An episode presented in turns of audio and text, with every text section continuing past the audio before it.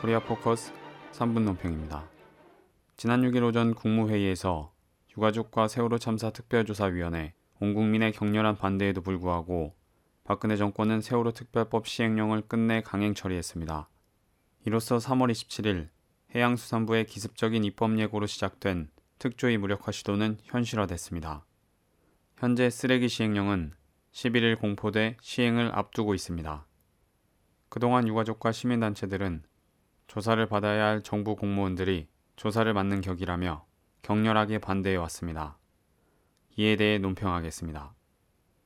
첫째, 박근혜 정권이 강행한 쓰레기 시행령은 세월호 참사의 진상 규명, 책임자 처벌을 위해 온 국민의 힘으로 만들어낸 세월호 특별법을 무력화시킨다는 점에서 전두환의 계엄령과 다름없습니다. 쓰레기 시행령은 기존의 법 체계를 완전히 무시하고 뒤집는다는 의미에서 본질상 계엄령과 아무런 차이가 없습니다. 한마디로 박 대통령은 쓰레기 시행령을 통해 세월호 참사의 진상 규명, 책임자 처벌을 완전히 무력화시키는 비상 계엄을 선포했습니다. 둘째, 박 정권이 강행한 쓰레기 시행령은 도둑이 매를 든 격으로서 전두환의 계엄령과 일맥상통합니다. 11.12 1차 군사 쿠데타로 군부 권력을 장악한 보안사령관 전두환은 5.17 2차 군사 쿠데타로 정권을 불법 찬탈했습니다. 이에 정의로운 항쟁에 걸기한 광주의 민주시민들을 잔악무도한 공수부대들을 투입해 살인만행으로 진압했습니다.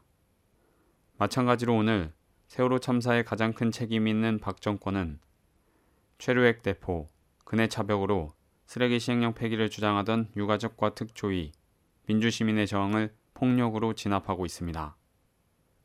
셋째, 쓰레기 시행령 통과로 더 이상 박 대통령에게 세월호 참사의 진상 규명, 책임자 처벌을 기대할 수 없다는 것이 확증됐습니다.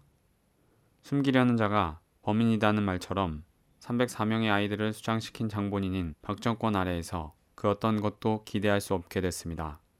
총칼로 무장한 공수부대를 내세워 권력을 찬탈한 전두환 군사 깡패의 계엄령에 광주 시민들은 민중항쟁에 떨쳐 나섰습니다. 마찬가지로 쓰레기 시행령은 박 정권을 끝장내는 민주시민의 민중항쟁을 촉발시키고 있습니다.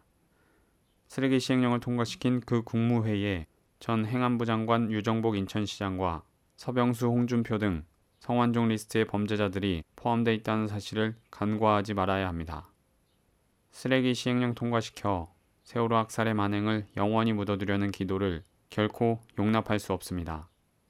어제의 광주 학살이 오늘의 세월호 학살이고 어제의 박정희 전두환이 오늘의 박근혜입니다.